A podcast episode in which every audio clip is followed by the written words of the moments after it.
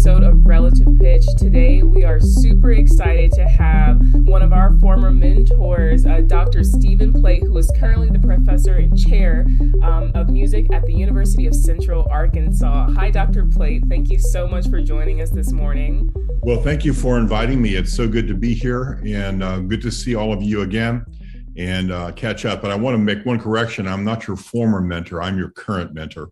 Absolutely. And, uh, I will always be. And it's one of the uh, nice things about uh, being a professor of music and dealing with students, um, you know, over all these years, is that I get to champion the things that you're uh, trying to do, the things you are doing, and to uh, I've got your back. Absolutely. And um, Dr. Plate has been somebody who has affected all of us in very different ways when we were all at Kennesaw together. Um, and we'll talk a little bit more about the opportunities that we were that we were given while we were there and the amazing things that we got up to. But Dr. Plate, just tell everybody about a little bit about how you got to where you currently are and just kind of like all your education and everything. Well, thank you for the opportunity. Well, first of all, I want to, um, to tell you that uh, at, at this stage of my life, after all of these years of doing this, I've become rather introspective and um, looking back over many of my experiences. But just in in uh, in short, I grew up in New York City. I had wonderful opportunity to uh, study uh, piano. You know, when, when, I think back on it, one of my most um, effective early lessons was with a woman by the name of Mrs. Erickson. Uh, in New York City, it's divided up into because it's, it's, so large, but it's divided up into little neighborhoods. And so, in my little neighborhood, she was the neighborhood piano teacher, and uh, she seemed extremely uh, elderly when I started to study with her. But I walked in and sat down, and she showed me, you know, the piano. And of course, I was familiar because I would climb up on the bench and play, which is why I started to study. Why my, why my parents thought it was important that I study. So I walked in. The very first thing she did to me, did for me, was show me this invention that she had created about music theory. There's a picture of the keyboard, had all the flats and all the sharps and all the time signatures, and you, you would. It was a, a kind of a, a laminated slide through where you could see the keys. And from the very first day, I was seven years old. She told me about the importance of music theory and the practice of music and that three dollars an hour that I was paying for lessons way back then, or that my father was paying for lessons way back then, um, I'm I'm mindful of the impact that that woman had, you know, on my life. So anyway, I stayed with her for a little while, and um, I, I think she thought I was talented, but my dad thought I was more talented than the neighborhood piano teacher, and he went searching and found a uh, teacher by the name of Gloria Volante. Gloria uh, was a Lincoln Center graduate, and she uh, she saw something in me, and she started pushing on me and filling me with everything that she had. And some of my fondest recollections of her were her admonishing me that I really, if I practiced, I really could achieve something. And you know, you all know me for my my my saying, you don't have to practice every day, just on the days that you eat or on the days that end in Y or anyway, I think uh, she was after me all the time because she said, you know, you're a pretty good sight reader, but imagine if you would practice. And um, and I, I, in fairness, I wasn't I wasn't faithful to that at the time. I had a lot of things going on and a lot of different desires in my mind, and I didn't know if being a professional musician was one of them. But I had the opportunity, and so I studied with Gloria, and she had me performing at Steinway Hall, which was kitty corner at the time in Manhattan to Carnegie Hall. And if you were in the green room, you could look out the little window in the green room and see the canopy for Carnegie Hall. And she kept pulling me to the window and pointing to Carnegie Hall, saying, You could be great. You could be great. You see that building? That's where you're headed. That's where you're headed. And she kind of put that in front of me. So um, that's some of my early thing. The other thing I want to do is is uh, is I want to bow in the direction of my high school and middle school music teachers because in in New York City, one of the great things about a cultural city like that is the the musical training and the musical examples that are put before you that you can take advantage of. And so every Saturday morning, I think it was from nine till noon, something like that, or nine till 11 or 11.30, we would have borough-wide band, orchestra, and choir. And you had to audition. It wasn't open to everyone. You had to actually pass muster. And I remember those music teachers gave up their lives. Can you imagine every Saturday morning for three, three and a half hours? we would meet and do the greatest of literature. In fact, I found in my notes not long ago a, a, program book from our performance, which was in which was actually in Brooklyn because we had to go to a venue that was large enough to I mean, symphony of a thousand. We could easily do a symphony of a thousand. So we were introduced to this great literature. Anyway, there's a picture of me, I think, in the eighth grade, holding my tuba, playing in one of these performances.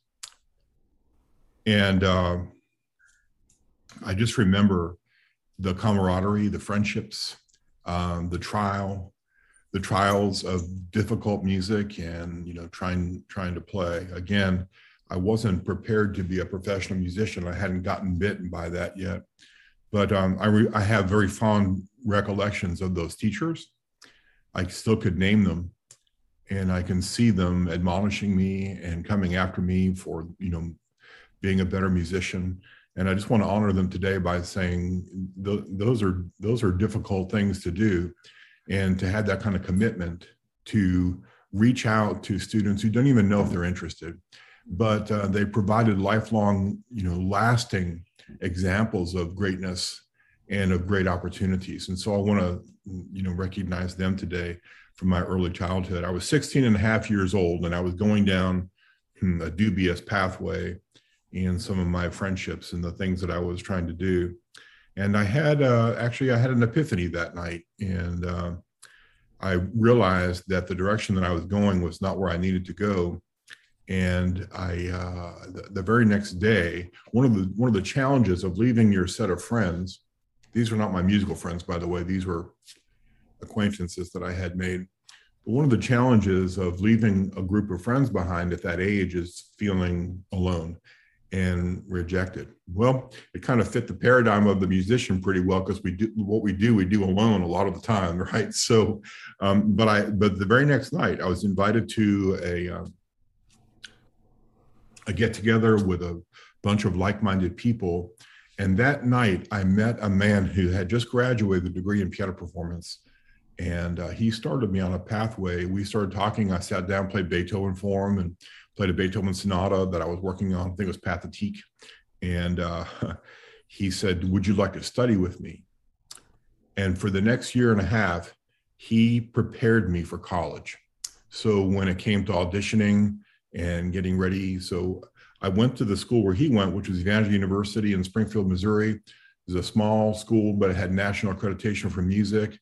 And uh, I met a group of men and women, professional men and women, who were the epitome of professionalism and inquiry and industriousness.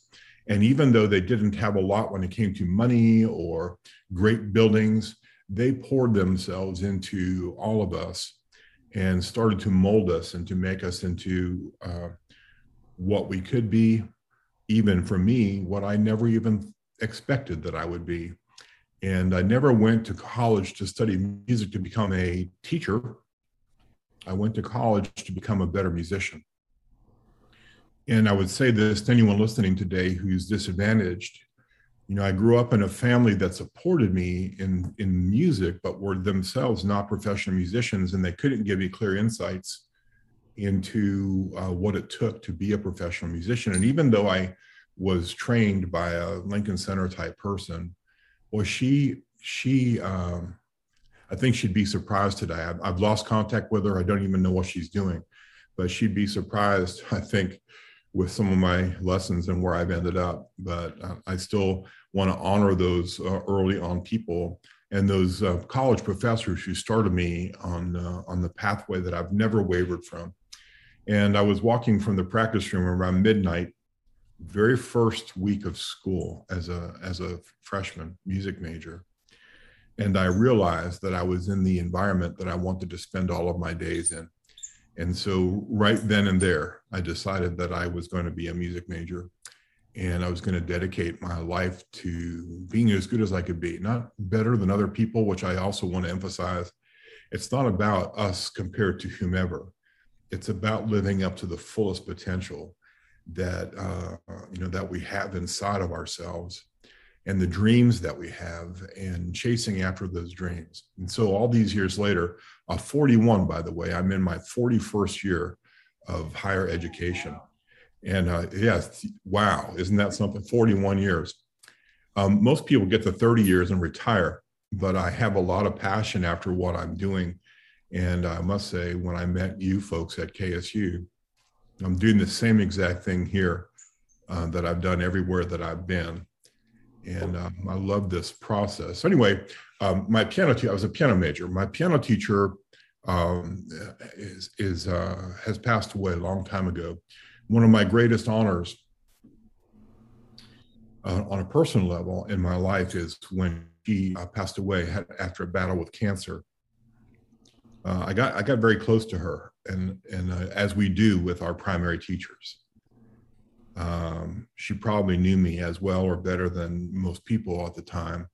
And she breathed into me tidbits along the way. For instance, I was working on a Beethoven sonata because uh, she told me she, she said one day, Stephen, are you a, a, a are you a, a virtuoso pianist? And I said, well, gee, um, I don't know what that means really. I never thought about it. And I said, Well, I don't know that I am. She said, Well, when you can master this Beethoven sonata the way Beethoven intended it to be played, you could consider yourself then a, a, a virtuoso pianist. So I, I, just spent the rest of my time trying to become a virtuoso pianist. But um, uh, my freshman year, Anthony, I became very enamored of, of conducting. And because of my early on theory training, I, I just I just loved it and I excelled at it. And um, but because of my placement in theory, I had an opening in my schedule, so I, I, took basic conducting, which was more of a sophomore class, I think. So from my very first semester, I, be, I fell in love with conducting, and my early on uh, conducting teacher, I still owe to this day many of the early opportunities I had to stand in front of a band or a wind ensemble or you know whet my desire to be in front of a symphony orchestra or choir or anything that I could make make music with. And he used to say, as does Elizabeth Green, if you don't have an ensemble to conduct, create one. there's no there's no reason why you can't be conducting music if that's really what you're uh, what you're called to do or what you're meant to do. And so um, I, I embarked on a career. I think I was in my sophomore year, maybe my junior year, when I had my first critical review of a, of a performance that I conducted, and I was living right up the road here in Springfield, Missouri. And um, so when it came to choosing graduate school, I applied to everywhere. You know, I, I, applied to the to the name schools that you would still name today, the Eastmans of the world, the uh, Indianas of the world. At the time, the Frost School, because uh, uh, Fred Fennell was was conducting down there, and uh, just uh, you know people whose names that I had learned and had heard along the way, and I started writing to people, and uh, I, I can say in hindsight, I was I got turned down by the best. I mean, I, I have been rejected by everybody at one point or time in my career, but I always um, considered that these were open and closed door opportunities and that open doors were the opportunities that we were supposed to walk through. And closed doors obviously were the things we weren't supposed to do or didn't get to do. But i got some nice letters from i remember the one i got from fred fennell. He said you know because he was conducting the wind ensemble but he was also conducting uh, orchestras at the time. And um, of course he had a reputation from eastman right? And i think he retired to frost school anyway he said if I started you, I'm going to retire. I wouldn't be able to finish you and uh, to finish you in your degree program. I just would feel terrible about that. So, no, I'm not going to teach you. And I, I, appreciated that honesty. But back to my teacher, uh, my piano teacher, working on a Beethoven piano sonata, uh, working on a chromatic scale, and I, I couldn't get it to lay in my hand. And she showed me a finger pattern and she said, Have you ever tried a chromatic scale with this finger? I said, No. And I did it. And she had a large hand. I have a large hand. And it fell into my hand better than it had been uh, prior to that. And she said, You know where I learned that finger pattern? I said, I have no idea. And I was embarrassed that I hadn't thought about it. But she said, Well, I learned it from my teacher. Do you know who my teacher was? Well, at the age of 18, I hadn't thought very much about who whose teachers were who. And it was part of my naivete and my ignorance. Uh, and she told me her teacher's name. To this day, I don't remember the name of her teacher because that was important, but it wasn't what she was trying to tell me. She said, I learned that from my teacher. Do you know who my teacher was? I said, No, I'm sorry. I'm embarrassed. I don't know his name. She said, Well, she told me the name. She said, You know who his teacher was? And I said, I'm sorry. No, I don't. She said, His teacher was Sergei Rachmaninoff. And she taught me a lesson that day that in the most unexpected places, you get to learn with people you have no idea who they are. You have no idea where they've been. And so we look at these great music schools that we get to go to and these great music schools that people have worked to create that have gone before us. And what she taught me that day was in unsung places in the far reaches of the world, you can get to study with a really gifted person that you don't deserve, that you don't even know about. And she taught me this great thing about succession from teacher to student, teacher to student over generations. And so in my bio, you might have seen that I'm a third generation Rachmaninoff protege because I didn't study with him. I studied with her who studied with him you know, who study with his student, who study with him. And if you've been around piano music very much, you know about Carl Czerny's School of Velocity. Well, Czerny was a student of who? Do we know? Beethoven. Click, right? It's like, oh, wow. Every time you sit and try to play Carl Czerny, you're sitting with Beethoven. Isn't that amazing? Fantastic. So I won't belabor the point, but you get my point, right? It's uh, it doesn't. It's not just the school where you study. It's where all those faculty members have been, and you know what they've been put through, and what their teachers have been through, and so without even knowing it, you're in the you're in the presence of greatness. And every opportunity to learn is an opportunity in greatness, right? Well, I can say that again and again and again about many of my teachers and where they have been and where they cause me to go. And I might not have the wherewithal at any given moment to be what those teachers were, or even what they wanted me to be, but it's the striving. It's the it's the opportunity to sit in their presence, to sit at their feet, if you will, and to be challenged in our minds and in our hearts in ways we never expected. Well, this the rest of the story is uh, my piano teacher wanted me to study piano my conducting teachers wanted me to study conducting. And um, so when I, I, auditioned, I actually got a positive letter from Cincinnati Conservatory. And I, and I might add, it was the only positive letter I got for graduate school. And uh, they invited me to audition on piano, tuba, and, uh, and uh, conducting. And I, if I remember correctly, I got accepted in all of those, but it was really that conducting that had stolen my heart, much to the chagrin of my piano teacher and so I embarked on a on a study of of conducting. And my but my conducting teacher said to me, Stephen, I think you should do piano. It wasn't because he didn't believe in me. It wasn't because he didn't see something inside of me.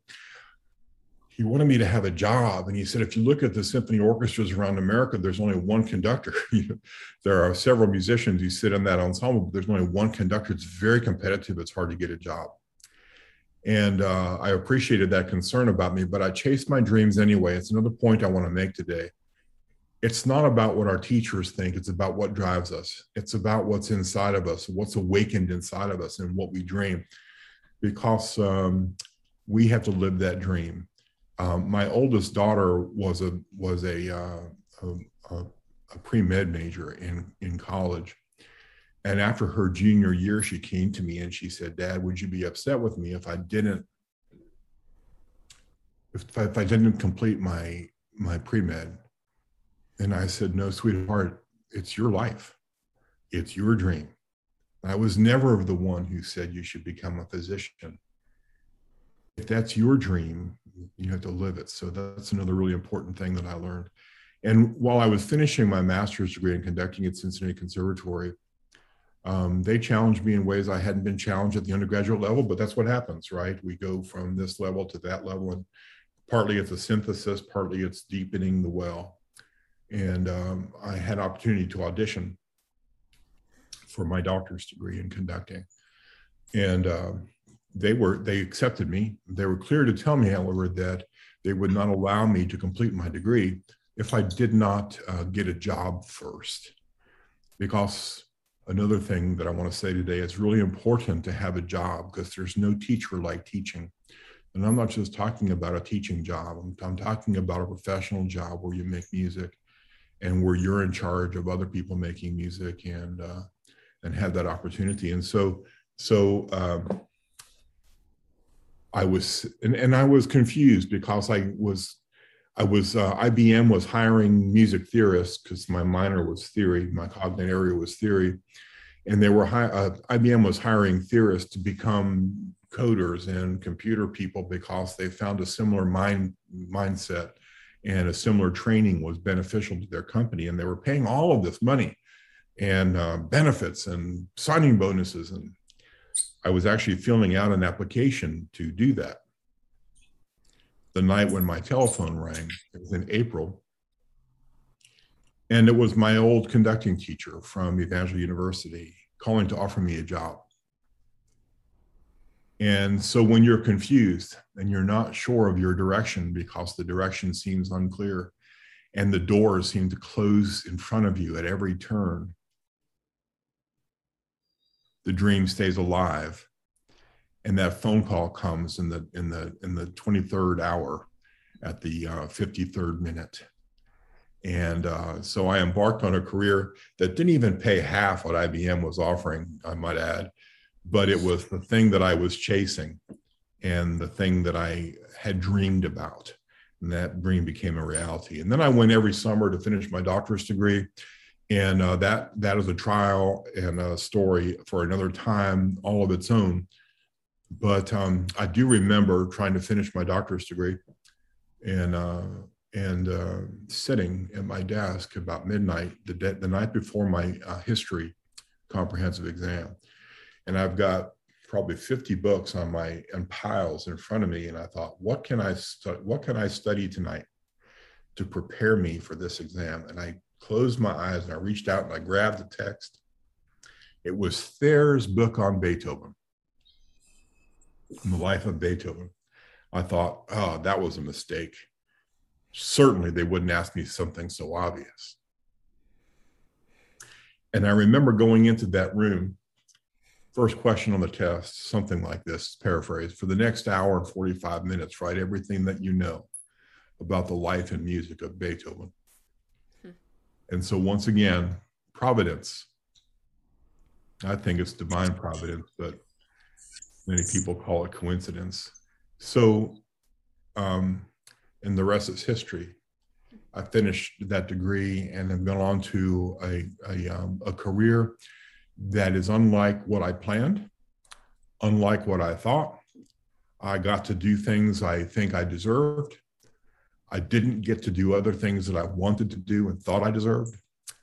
I got to do things I didn't deserve, and I got to go places I didn't deserve. And I, at this vantage point, 41 years in, looking backwards, I'm thankful and grateful for the time that I've gotten to spend being a professional music.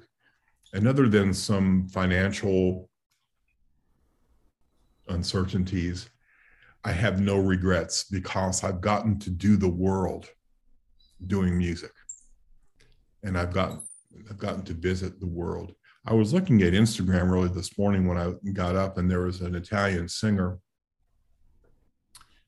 who was performing at St. Peter's Basilica in their Sacred Music International Sacred Music Festival, which was this morning. My wife and I were sitting on the couch the night looking at photographs, and uh, it was 2017. I was invited to the International Sacred Music Festival in uh, in Rome, Italy, and then uh, I also went up to Montepulciano in Tuscany, and uh, I sat in in St. Peter's Basilica for a performance of Mozart Requiem with some of the most fantastic musicians from Japan that I've ever had the pleasure of of meeting. And I also got to sit in the in the Pope's library in the Vatican for a performance by the Sistine Chapel Choir. And so we've been reflecting on these opportunities and just looking backwards a little bit at the places we've gone and things we've been invited to do, and with gratefulness and thankfulness. And so here I am today with four of my charges, former, four of my former charges, uh, who continue on in your lives, chasing your dreams. And uh, I think very fondly to those times in my office at KSU when we would sit and talk about these very things, right? And uh, and the dreams that you're having, but also many other things. So thanks for letting me reminisce a little bit. I could tell you many, many stories, but I'll stop and uh, let you ask me questions or whatever else you want to do.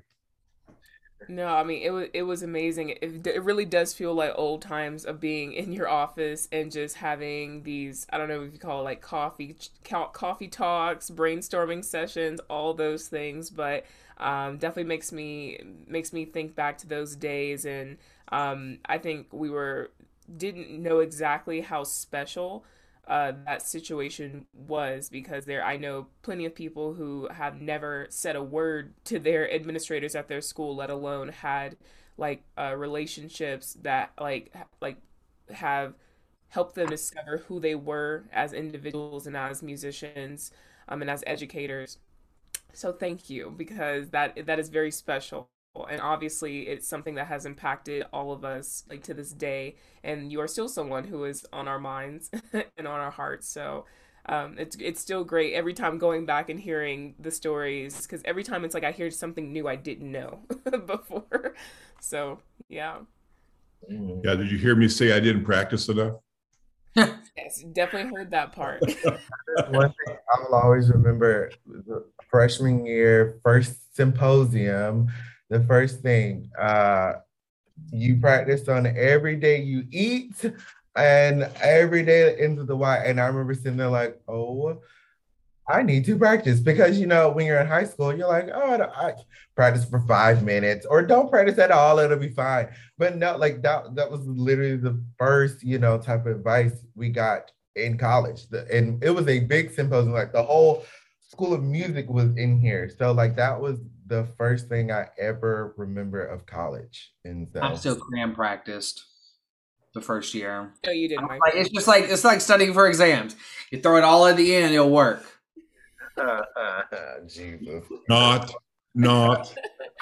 he has learned so much from then. Um, but I just remember actually, I think it was the audition because I think he used to come to auditions and talk to the parents and the students, but specifically whenever the, the students, when we started going to actually do our auditions, you would stay and talk to the parents and take questions. And I remember my mom after my audition i came back and everything and she goes oh my gosh that tall man he he's so great with he he says the, the most amazing things and i wrote these all down for, for you. And um you were always a staple her. In in her mind whenever she thinks about KSU and my time at KSU she always thinks thinks about you and always is like the, the tall man Dr. Plate like all his ideas. And so yeah you were you were so significant not only for the students who were there the administration the other faculty and staff who were there but also the parents who came in for auditions and those brief like uh tours and everything. You just were a staple you know, um, I, I, I really enjoyed that, and one of the reasons that I decided along along in my career that that was important was I got to talk to so many moms and dads who are afraid of allowing their children to be to be in the arts. And you know, it's probably um, a good opportunity to say this in this podcast. We've all watched for the last year and a half an entire industry be shut down around the world and almost everybody that I knew, except for those in education, was out of work with no remedy and seemingly no one to care. But I'm so proud of, of all of the ingen, in, ingenuity and creativity that was created, like this podcast, in, in part, as a result of sitting at home, not getting to do what we do except to practice. And many be, many people became discouraged over that because practice for what? Right?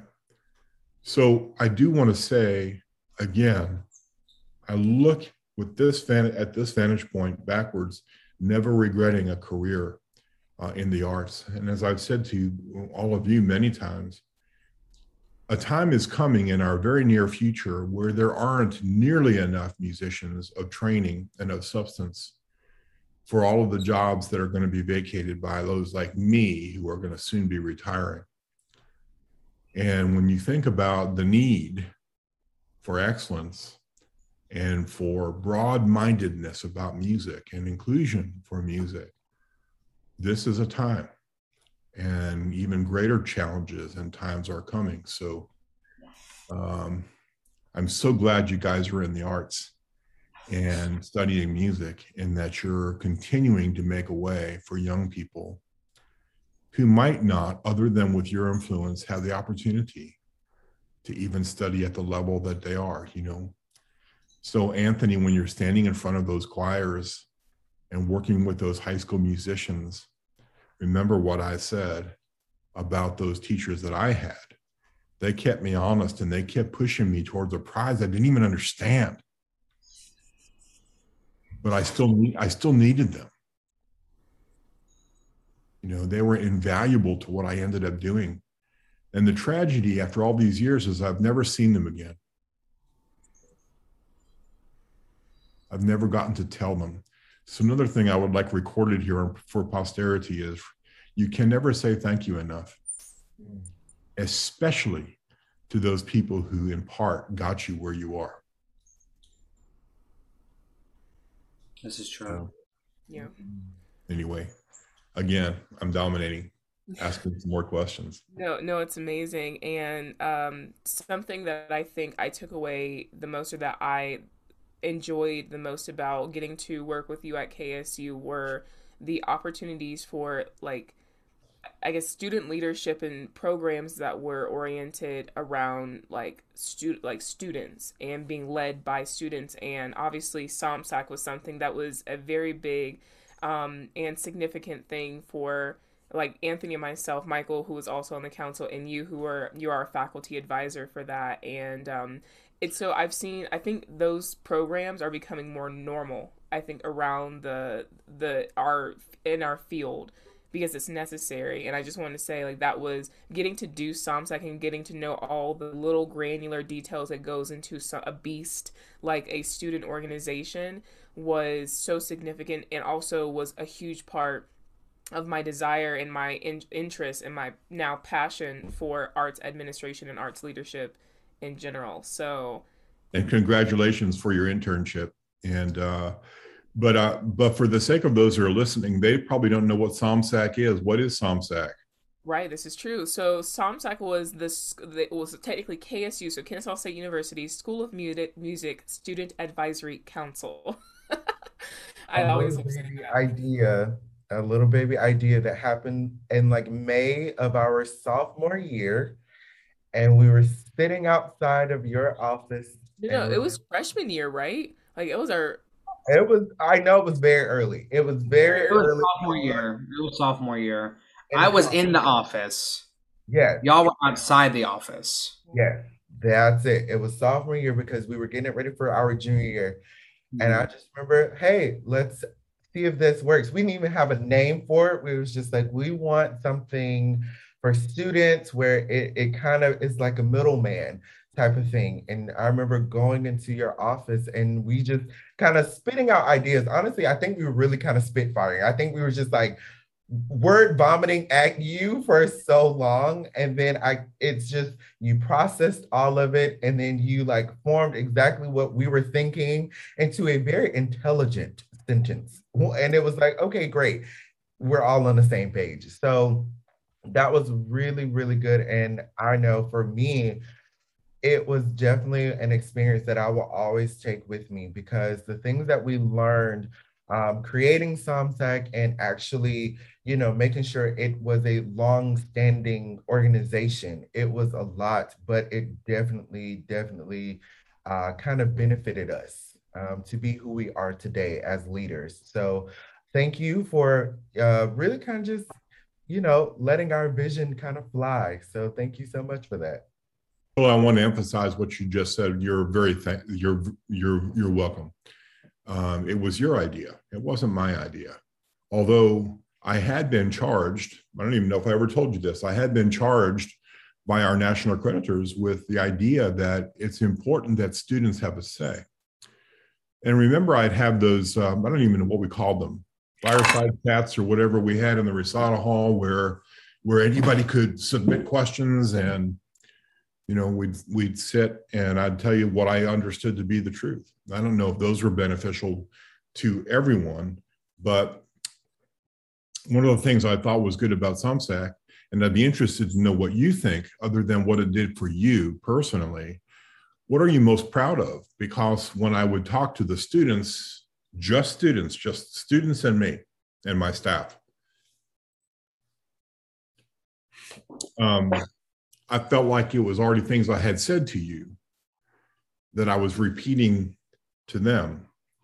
But as student leaders, what, do you, what are you most proud of in the uh, student association that you were able to create?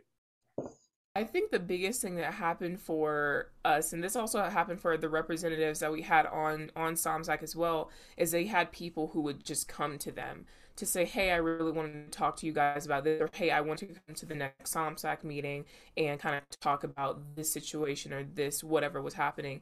And for me, that was when those when that started happening, that was when I kind of realized that, oh, we have a presence here and people are now thinking like whenever things happen, we should go take this to SOMSAC. So they would find one of us.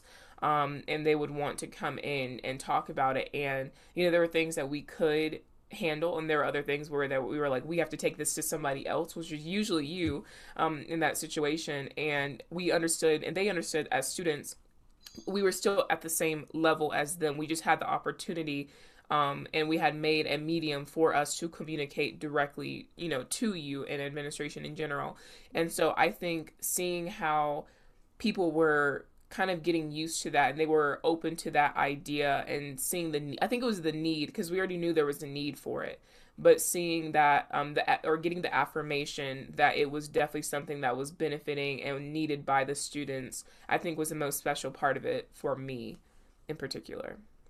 Well good. I I um I am proud of you because you expressed the fact that there was a need and um even though you came to talk to me about it, remember that I'm the one who sent you to create the Constitution.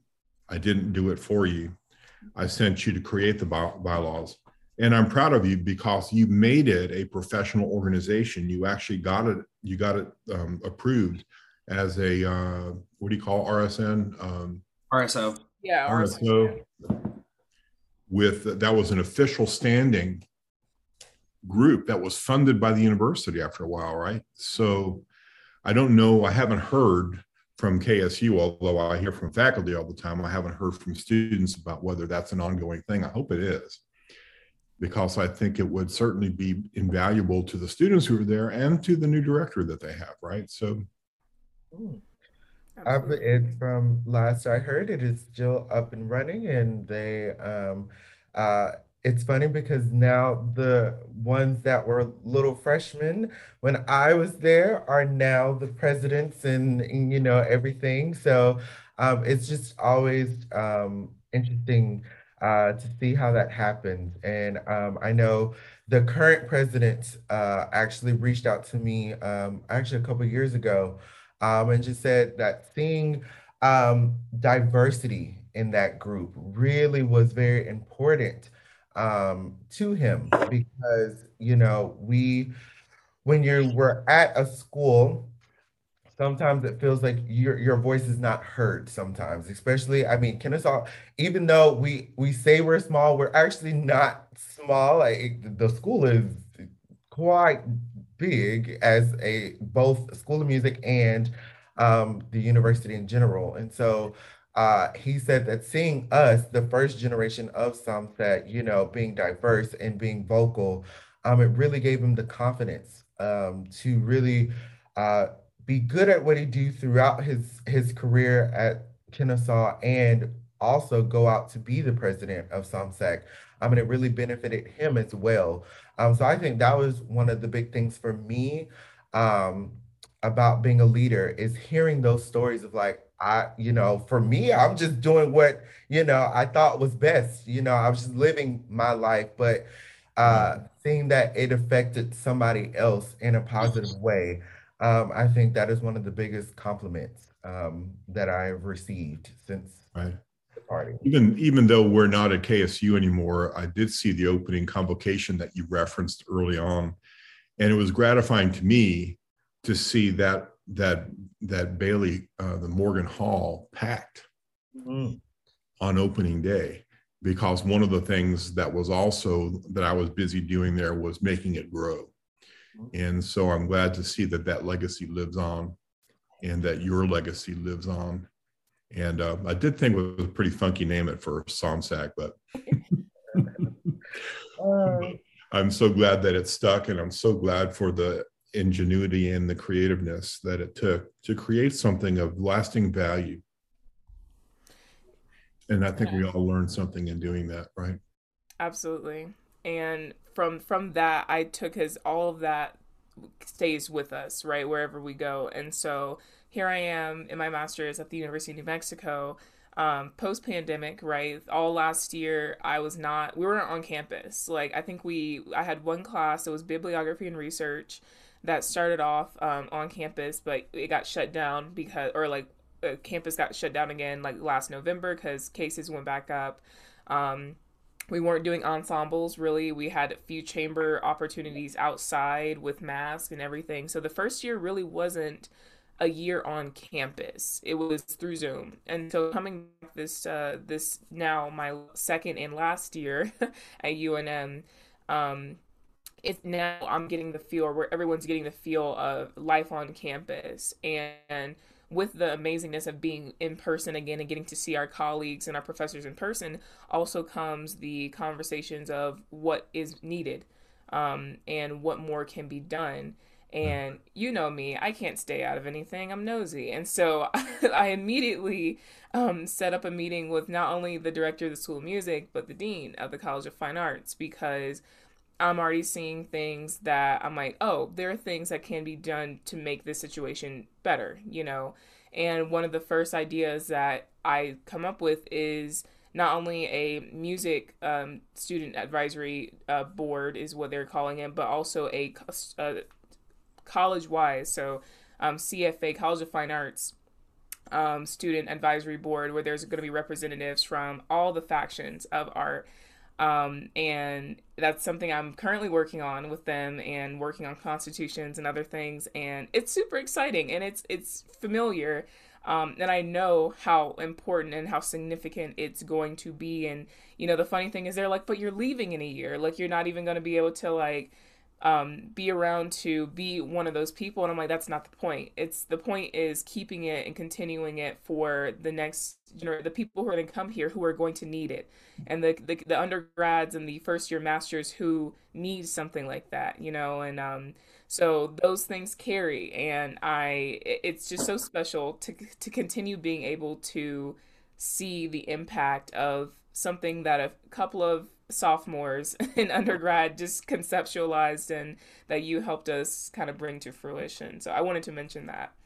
That's fantastic, Lauren. And, and uh, I'm, I'm reminded as you were speaking of, of something that was written by John Gardner in his book, The Master Student or The Master Teacher. I'm, I'm sorry, I forget which, which it is. But while you are where you are, be completely where you are.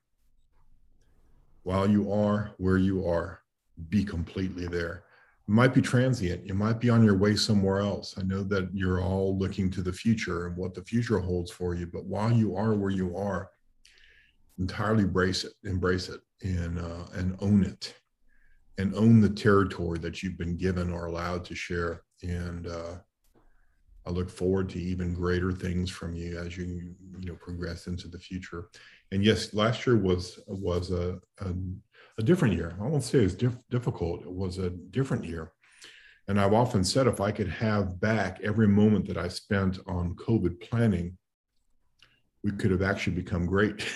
but uh, the fact uh, we did have ensembles, we never stopped playing, we never stopped performing, and but we didn't do it for live audiences. We just recorded them and then broadcast them, you know. And so um, we did have spatial issues. We did have mask issues. We had puppy pads on the floor for all the brass players and and uh, little spittoons for them and um, sanitizing wipes like crazy. And yes, uh, it's uh, very different. And I hope you've all been well and that you have been without COVID and have been able to stay away from it.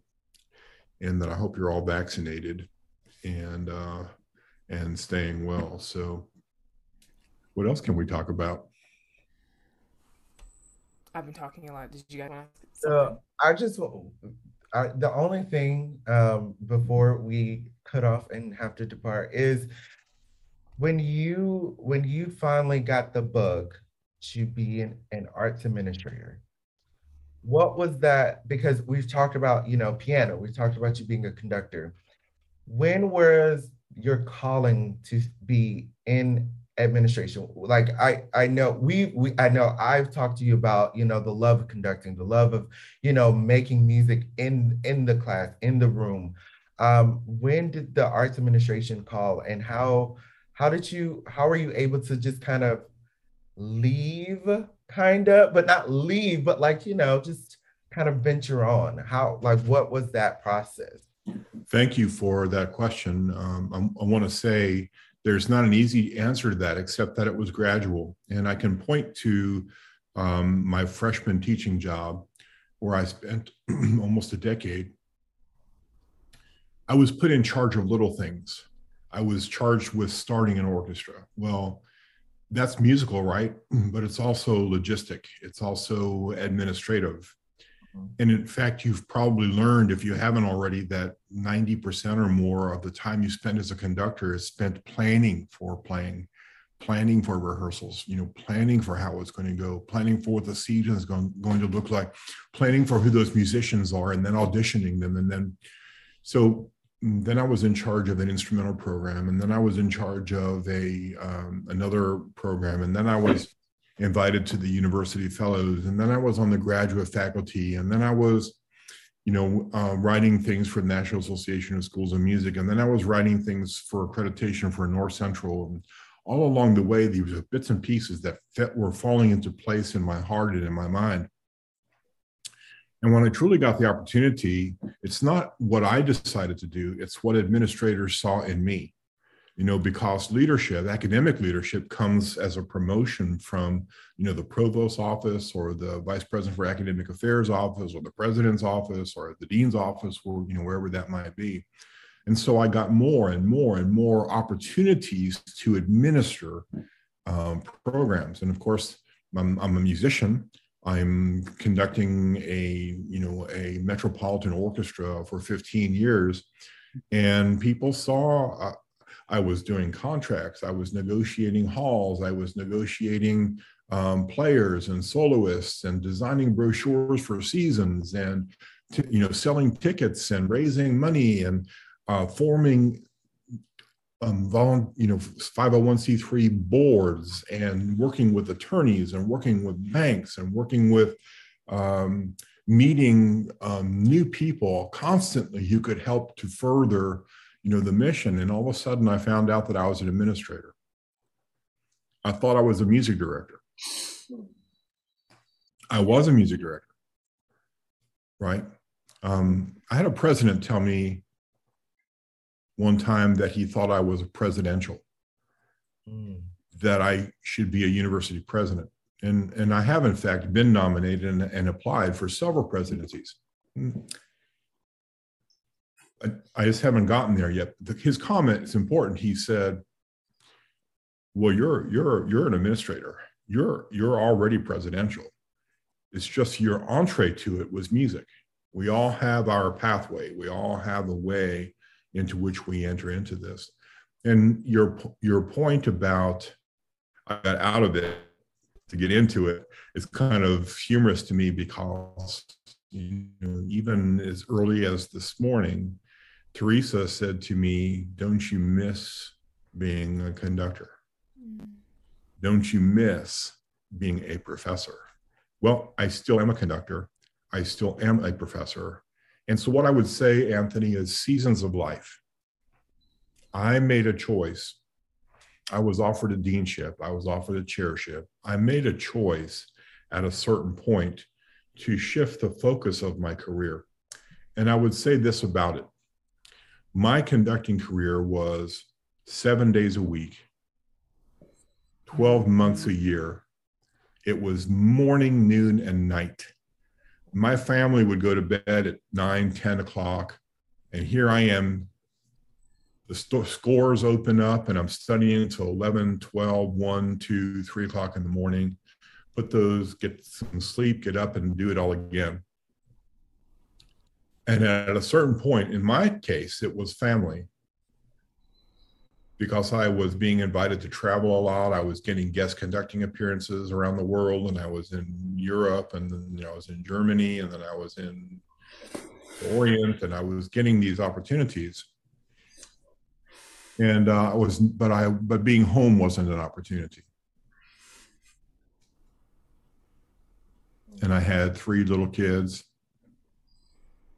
Guess I was home enough to have three little kids, but I wasn't home very much. um, that was a funny. And Anyway, um, it, it's it's a. I don't have a single thing that I point to, except that I was doing the job of an administrator, and someone else noticed.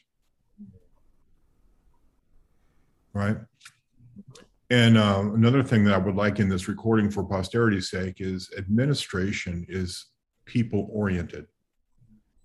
This work that we do in administration is all about people. And I like to say this all the time is I don't have any trouble treating people the way I would like to be treated. And at the end of the day, it's all about people. It's all about music, but it's all about people. And you know, in music, we get some prickly personalities, we get some egocentric, mm, whatever, whatever, because they're masterfully created. They're masterfully proficient at music. But underneath that is personhood what drives that is personhood. So don't ever get to the point where you think that people are expendable because you're administrating not programs, but you're administrating people. And uh, it's really important and it's personal. So, you know, I, when I have faculty in my office have their annual review, rather than me talk, I let them talk and then I'll tell them about my perceptions about what they've said. It's like, you know, how was your scholarship this year? Well, I did. Well, and I'll start to interact with what they told me rather than telling them what their job is. Because at the end of the day, we all have jobs and we're all employees, but we're individual uh, people created individually, and and and it's really fragile and we are fragile. And so people need to know that they're being celebrated. Even people that need to work on it can be celebrated, right? There's always something that can be said that's positive, and we can all work at being better people, right? And we can all practice more. like how you had to tag that at the end. start there and we end there. For our um, our audience members who probably consist of performers, educators, administrators, or people who are aspiring to be those things, um, what what piece of advice would you like to leave with them? that um, the opportunity, the obligation, the uh, responsibility for being the artists that we've um, been created to be. Um, I, I, again, I think it's just um, don't forget, don't forget how you got here. You know, in some of the conducting that I've done with professional orchestras, hmm, and I don't blame them for this, but it's, sometimes it's become about the master agreement rather than why they got there. It really is important how we play Beethoven. It really is important how well we play Brahms. It really is important to live up to the expectations of the people who wrote the music. It really is important to never forget the opportunity that we have to, to do this art form. And for every dollar that's con- for every dollar that we pay, there's probably three, four, five dollars that's being contributed by someone else so that we can get to do this. It's almost like the arts is a public trust, and uh, you know we we do ticket sales, we do fundraising, and you know someone else is providing for our wonderful opportunity and where in the world can we do this better than in, in our own country? You know this really is entrepreneurial. This really is uh, a great opportunity. You know i've been paid all my life to be a professional musician. Where in the world do you get to do that? Uh, you know it's never been enough pay but it's, it's still you know uh, i don't know. I have maybe too much to say but maybe i've touched on the most important things to my heart is to be faithful people, to be faithful to the art form, and to recognize that these are people and that um, our craft is fragile and our physical makeup and our, our personal makeup, our emotional, intellectual, and personal makeup is fragile. And so don't forget to celebrate what brought you here? You know dance with that one that brought you. And uh, whether that's the flute the trumpet the voice the conductor's baton. And uh, just celebrate life because reflecting back over 41 years in the blink of an eye i've been doing this for 41 years and i don't know where that time i don't know where that time went and so, whatever your hand finds to do, do it with all your heart, with all your mind, with all your soul, and with all your strength. Right? Wow amazing. This is i mean this has been amazing um, and so great and i know that um, like i said you have touched all of our lives in very special ways and we hope that uh, the wisdom and knowledge you just shared with us uh, will also uh, touch our audience the same way. So um, we really hope you guys enjoyed uh, today's episode. Thank you again dr plate for being with us today. It was a pleasure as always and um, we will see you all next week. Bye. Stay safe. Thanks for inviting me. Bye.